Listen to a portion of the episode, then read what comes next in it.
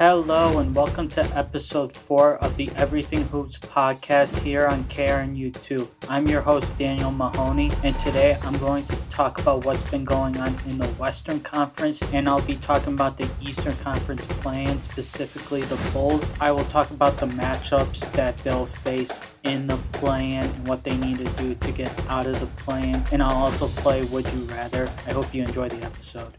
So, first, I'm going to talk about the first seed Denver Nuggets, who some people are saying are pretenders for good reason because they have struggled recently. They went on a four game losing streak against the Bulls, Spurs, Nets, and Raptors, and their defense was absolutely atrocious, especially in the paint, specifically against the Spurs, Raptors, and the Bulls. And there have been problems with lineups, their bench isn't good. Mike Malone hasn't been able to stagger the minutes really well. So people do have questions about the Nuggets right now, which is completely valid. However, what I do not like is people saying that the Nuggets have been struggling these recent games because Nikola Jokic is bad defensively. Nikola Jokic has always been limited defensively because he is slow, he can't move his feet well, and he can't protect the rim at all but the Nuggets still have been a good defensive team this year before this recent bad stretch. It was the play of guys like Bruce Brown, Aaron Gordon, Michael Porter Jr. has been good defensively, Kentavious Caldwell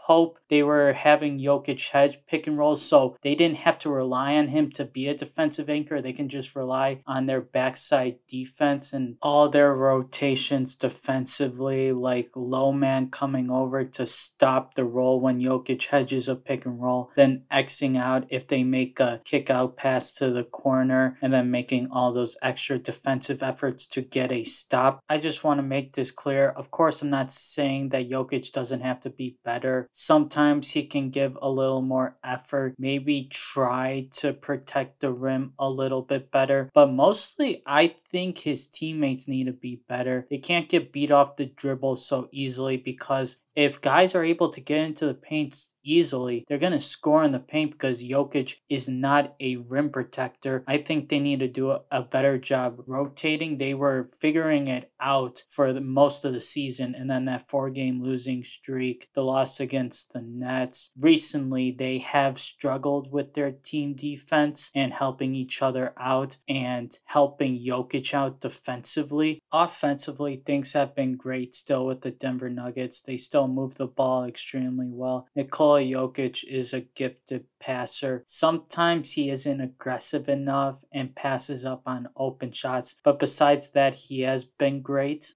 However, there have been problems with the Denver Nuggets offensively. First, Jamal Murray has been inconsistent. He went 4 for 15 against the Bulls, 5 for 19 against the Nets, 5 for 18 against the Raptors. He can't have these types of games if the Nuggets want to be successful in the playoffs. Kentavious Caldwell Pope is not shooting the three ball like how he was earlier on in the season. Aaron Gordon has struggled recently, not playing as good as he once was. Bruce Brown has struggled a little bit. He played good against the Wizards, but he's important because he's one of their only good bench players, and he struggled a little bit too. But the main problem I want to talk about is Michael Malone not being able to stagger the minutes between the starters and the bench. Sometimes his lineups could get ugly because his bench isn't necessarily great. Bruce Brown, they just started playing Christian Braun again after for some reason not putting him in the lineup, having Reggie Jackson play over him, which was not a good decision because Reggie Jackson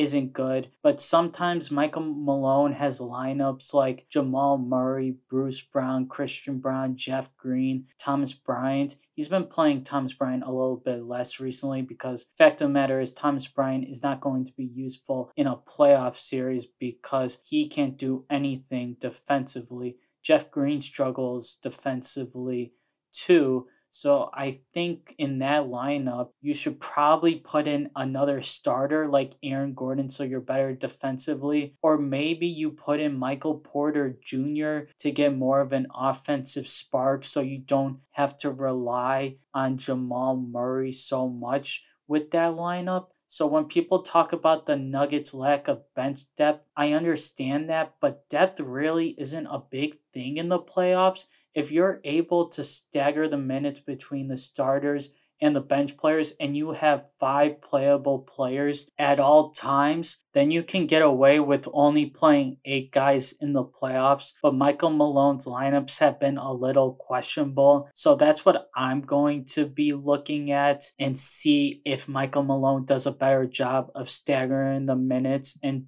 doesn't do those dumb lineups that make them lose a 10 point lead early or they get outscored by 10 points. Now to finish the season, the Denver Nuggets are going to have games against the Bucks, the Sixers, the Suns twice, the Warriors and the Kings. So this is what I'm going to be looking for. I'm going to specifically be looking at the defense. How are they going to guard Joel Embiid? How are they going to guard Devin Booker in the pick and roll? How are they going to specifically guard Steph also in the pick and roll and guard all the off-ball actions and have to work work and chase Steph off pin downs, flare screens, all those things. How are they going to stop the Kings' electric offense? That's what I'm going to be looking for. I'm also going to be looking at Michael Malone's lineups. If I see good defense and if I see Michael Malone make smart decisions with his lineups, then I'll consider the Nuggets the favorites in the West because it's so wide open. But if their defense struggles and Michael Malone doesn't make good decisions with his lineups, then of of course, I can see the Nuggets not making it out of the West. Anyways, moving on, I'm going to talk about the Kings. They've had a couple bad losses. They lost to the Jazz, gave up 128 points, and then the next day they got blown out by the Celtics. So you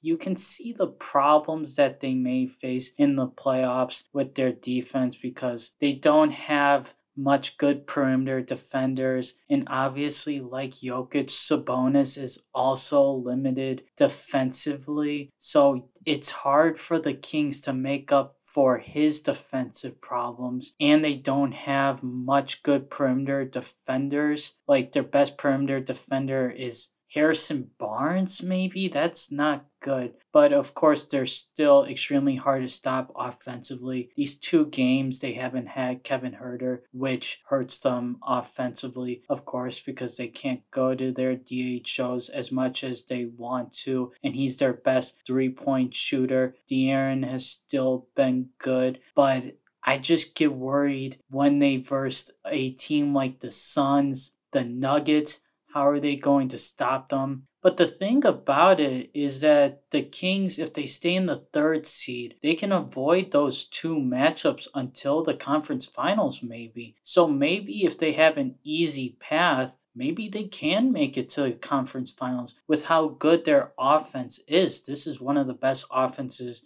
in the league. It is the best offense in the league. They move the ball extremely well, hit threes, they execute in the half court, great in transition. De'Aaron Fox is incredible in the clutch. Sabonis is someone who gets his teammates easy shots with him operating in the elbow, running DHOs, hitting cutters, all those type of things. Mike Brown, I think, has done a great job. Will probably win Coach of the Year. So I think the Kings can definitely do something in the playoffs. In my opinion, I think they can beat the Warriors because the Warriors not having Andrew Wiggins due to personal reasons, not having Gary Payton the second because he's injured.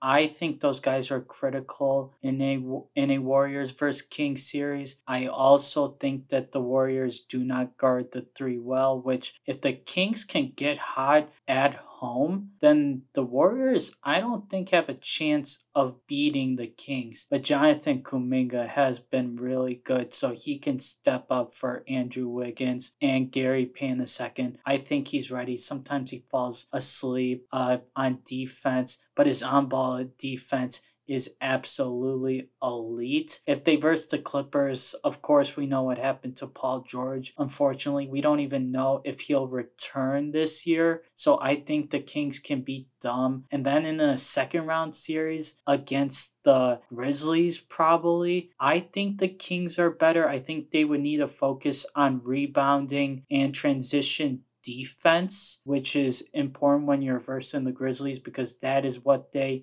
excel at. It's going to be a tough series, but I think if you keep them in the half court, if you don't turn the ball over and you keep them to one possession, I think they are beatable. Of course, the interior defense is worrying me because the Kings don't protect the paint and the Grizzlies get all their points in the paint. They're one of the leading teams in points in the paint, but I still think the Kings can win that type of series and can make it to the conference finals. Now, I talked about the Warriors, and I just want to say they're still so fun to watch. I mean, with their ball movement, all their cutting and watching Stephen Curry run all around the court, moving off the ball. It's so fun to watch. Seeing him attract two off a pin down, which leads to an easy slip for Kevon Looney. Seeing everything that Draymond does, both offensively with all of his reads and defensively, helping everyone out defensively, being the leader this team needs on that end. Of course, they still have been struggling, and I talked about it before. I just think it's because one, of course, Andrew Wiggins and Gary Payton II, their two main perimeter defenders, are out. They also don't have a real rim protector. Draymond's probably their best rim protector. So that means they have to overhelp, which means they leave the three pointer wide open. So there's so many games where they give up 17 threes. And I don't think that you can win if the other team makes 17 threes in today's NBA. I mean, just look at some of their losses. Against the Hawks, the Hawks made 16 threes. They're one of the worst three point shooting teams in the league and take the least amount of threes in the league. The Grizzlies, they hit 18 threes and they usually have bad spacing, but against the Warriors, they hit 18 threes. So I think that's going to be a huge problem for them, especially not having home court advantage. Maybe, possibly, they could have home court advantage. But if they do not, then I think that teams can get hot from three at home against the Warriors, and the Warriors will not be able to stop it. But of course, the Warriors with Steph, Clay, and Draymond technically haven't lost when they're all healthy. So there's a possibility. But with health, their defense not being as elite this year, I do not see them being successful in the postseason, but you never know. The next team I'm going to talk about is the Dallas Mavericks. And of course, a big reason why they've been struggling is Luka and Kyrie haven't been healthy recently. Luka just played against the Warriors, but Kyrie missed that game. And Kyrie played against the Grizzlies, but Luka missed that game. So a positive has been Jaden Hardy. Jaden Hardy is a great player and should be getting more minutes and should have been having minutes for a long time now. He's an absolute bucket. He can score in isolation, has a nice jumper. He can really play. He's a good young player, great rookie. I've been very impressed with his play while Luka and Kyrie have missed time. And that's what I want to talk about is mainly Jason Kidd, of course. He should have given J- Jaden Hardy a chance. He should have believed in Christian Wood more. I understand the problems that Christian Wood has, but I would trust him more than Dwight Powell, you know? I think that Christian Wood could have given them some more scoring and shot creating that they needed. Another thing that I want to talk about is, of course, how the Dallas Mavericks close games, and it's mainly Jason Kidd's fault. I want to talk about the Mavericks versus Grizzlies game because they were in control but blew a big lead in the fourth quarter, and Jason Kidd didn't even call a timeout. And when he was asked about it, he said this Burned uh, two of them uh, when they made their run there. And so the third, we feel that the game is under control. Um, we've talked about trust uh, between player and coach. Uh, you know, players feel that, you know, when you take a timeout, you, you kind of send the message that you don't trust them. So um, we've talked about this for the last two years, and I trust that group out there. Now, I understand you want to trust your players, but at the same time, when you're blowing a lead on the road, when the home team has a, has the momentum and the home crowd is getting into the game, and you have five possessions where you just don't score, then I think you gotta you gotta call a timeout so it doesn't get even more out of hand. And Jason Kidd just doesn't do that. And of course, I've talked about how his plays out of timeouts when the game is on the line. They're absolutely horrible and they never get a good shot on their final possession. I think that Jason Kidd has not done a good job, and he's the main reason why the Mavericks have been struggling. Of course, defensively, they're still not good. I, I feel like with a better coach, they would have been better defensively this year. Of course, their interior defense is not good because their starting center is Dwight Powell. They're terrible on the rebounds on the glass because they don't have a true center that can grab those boards. There, there are a lot of problems that isn't Jason Kidd's fault. I just feel like he should be doing a better job. And talking about that Grizzlies game a little more, their their offense in the clutch was basically just give the ball to Kyrie Irving and get out of the way, which was a problem because Kyrie got injured again in the third quarter of that game and wasn't himself and struggled in the fourth quarter. He created decent shots that Kyrie Irving usually hits, but he was struggling to hit them because he was injured. So I just don't think you can be that predictable in the clutch and it'll work out. And a big problem with the Mavericks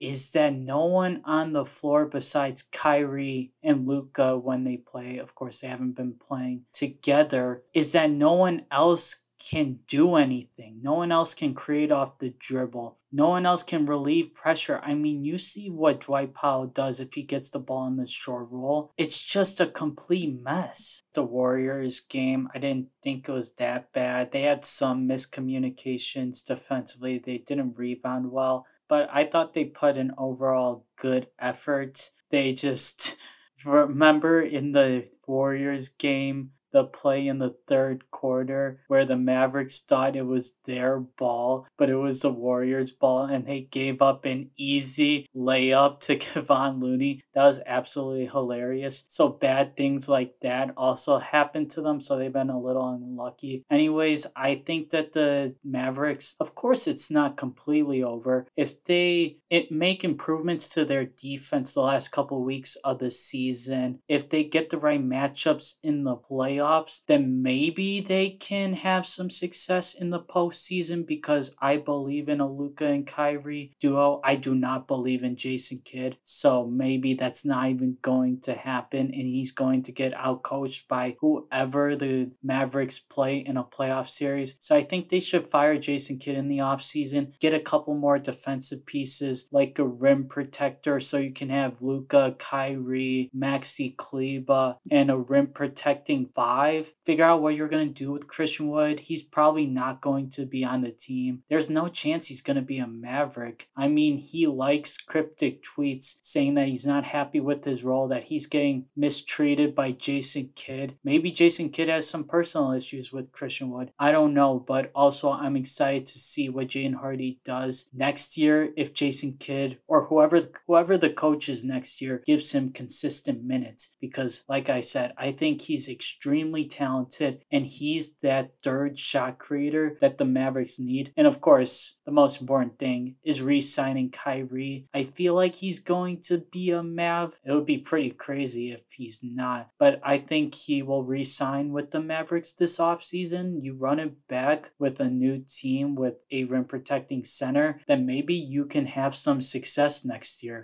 Before getting to Would You Rather, I want to talk about the Bulls a little bit because we've had a lot of good moments like beating the Nuggets by 21, beating the Timberwolves in double overtime. Unfortunately, Anthony Edwards got injured that game. Beating the Heat by 14 and only giving up 99 points, which isn't the most impressive thing because the Heat aren't a good offensive team. Beating the Sixers in double overtime, the big block that Derrick Jones Jr. had on James Harden, but we've also had a lot of low moments like losing to the Sacramento Kings, which isn't a low moment because obviously they're a great team, but we lost on a buzzer beater. The defense on that game wasn't good and we just lost to the Sixers by 24 five. That game was ugly from the start. It started off 17 to 0. You could tell that the Sixers were just motivated after that loss in Philadelphia. They just wanted to beat the Bulls badly. They did it without James Harden. They hit around 16 threes, which really is what concerns me about the Bulls defense. Yes, they're a good defensive team,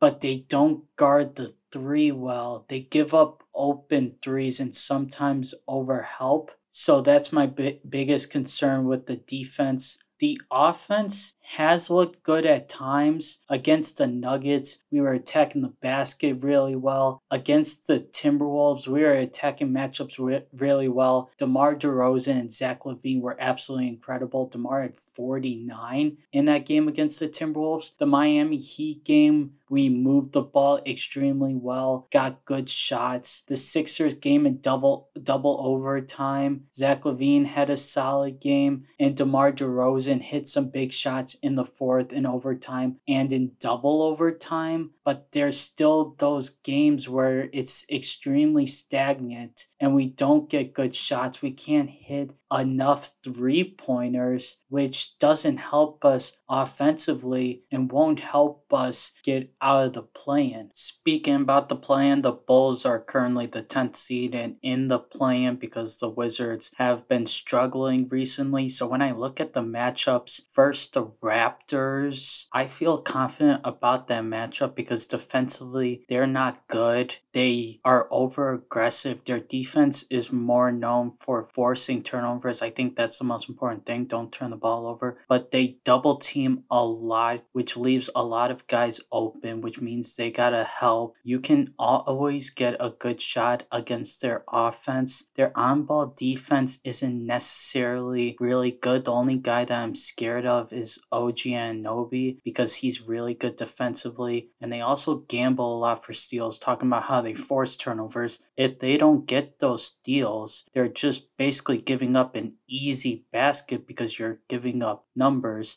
And offensively, they don't hit threes at all. The Bulls don't hit threes, but the Raptors don't either. So we don't have to worry about that. Their only real three point shooters are Fred VanVleet and Gary Trent. And both of those guys are inconsistent. And the Raptors don't have any bench. Like I said, you don't need to have a great bench, but they literally don't have anyone on that bench besides Gary Trent Jr. So I'm not necessarily worried about the Raptors, but of course it's one game and anything can happen. So if the Bulls turn the turn the ball over 15 times and give up like 15 offensive rebounds, another thing that the Raptors do while they get offensive rebounds, then the rap then the Bulls could lose against the Raptors in the play-in, but I feel comfortable with that matchup. And another thing is we got to make open shots. That was the main reason why we lost to them earlier because Alex Caruso, Patrick Beverley, they got open shots, just couldn't hit them. Now with the Hawks, their defense is really bad. What scares me is specifically their offense with Trae Young. I don't know how, I mean, I know how we're going to stop the pick and roll with Trae Young, but I'm just worried that Billy Donovan will use the wrong defensive scheme. I just want him to hedge, blitz, trap Trae Young on any pick and roll possible. The Hawks are an interesting team because I really don't trust DeJounte Murray because he's an inconsistent shot creator. DeAndre Hunter's also inconsistent and he's been really struggling. John Collins isn't that good. Clint Capela, he's fine. He rebounds, he's a solid rim roller, but he doesn't really give you that much else. He protects the rim solidly. They have good depth. I just think that if we can stop Trae Young, then we have a pretty good chance of beating them because their defense isn't good and they don't hit threes and their offense is kind of predictable. So I'm not totally afraid of that matchup. I just feel like Trae Young may have a great game against us and that'll get them the win. Against the Heat, we've had our way against the Heat. We beat them three times. I just am really concerned about playoff Jimmy. I'm con-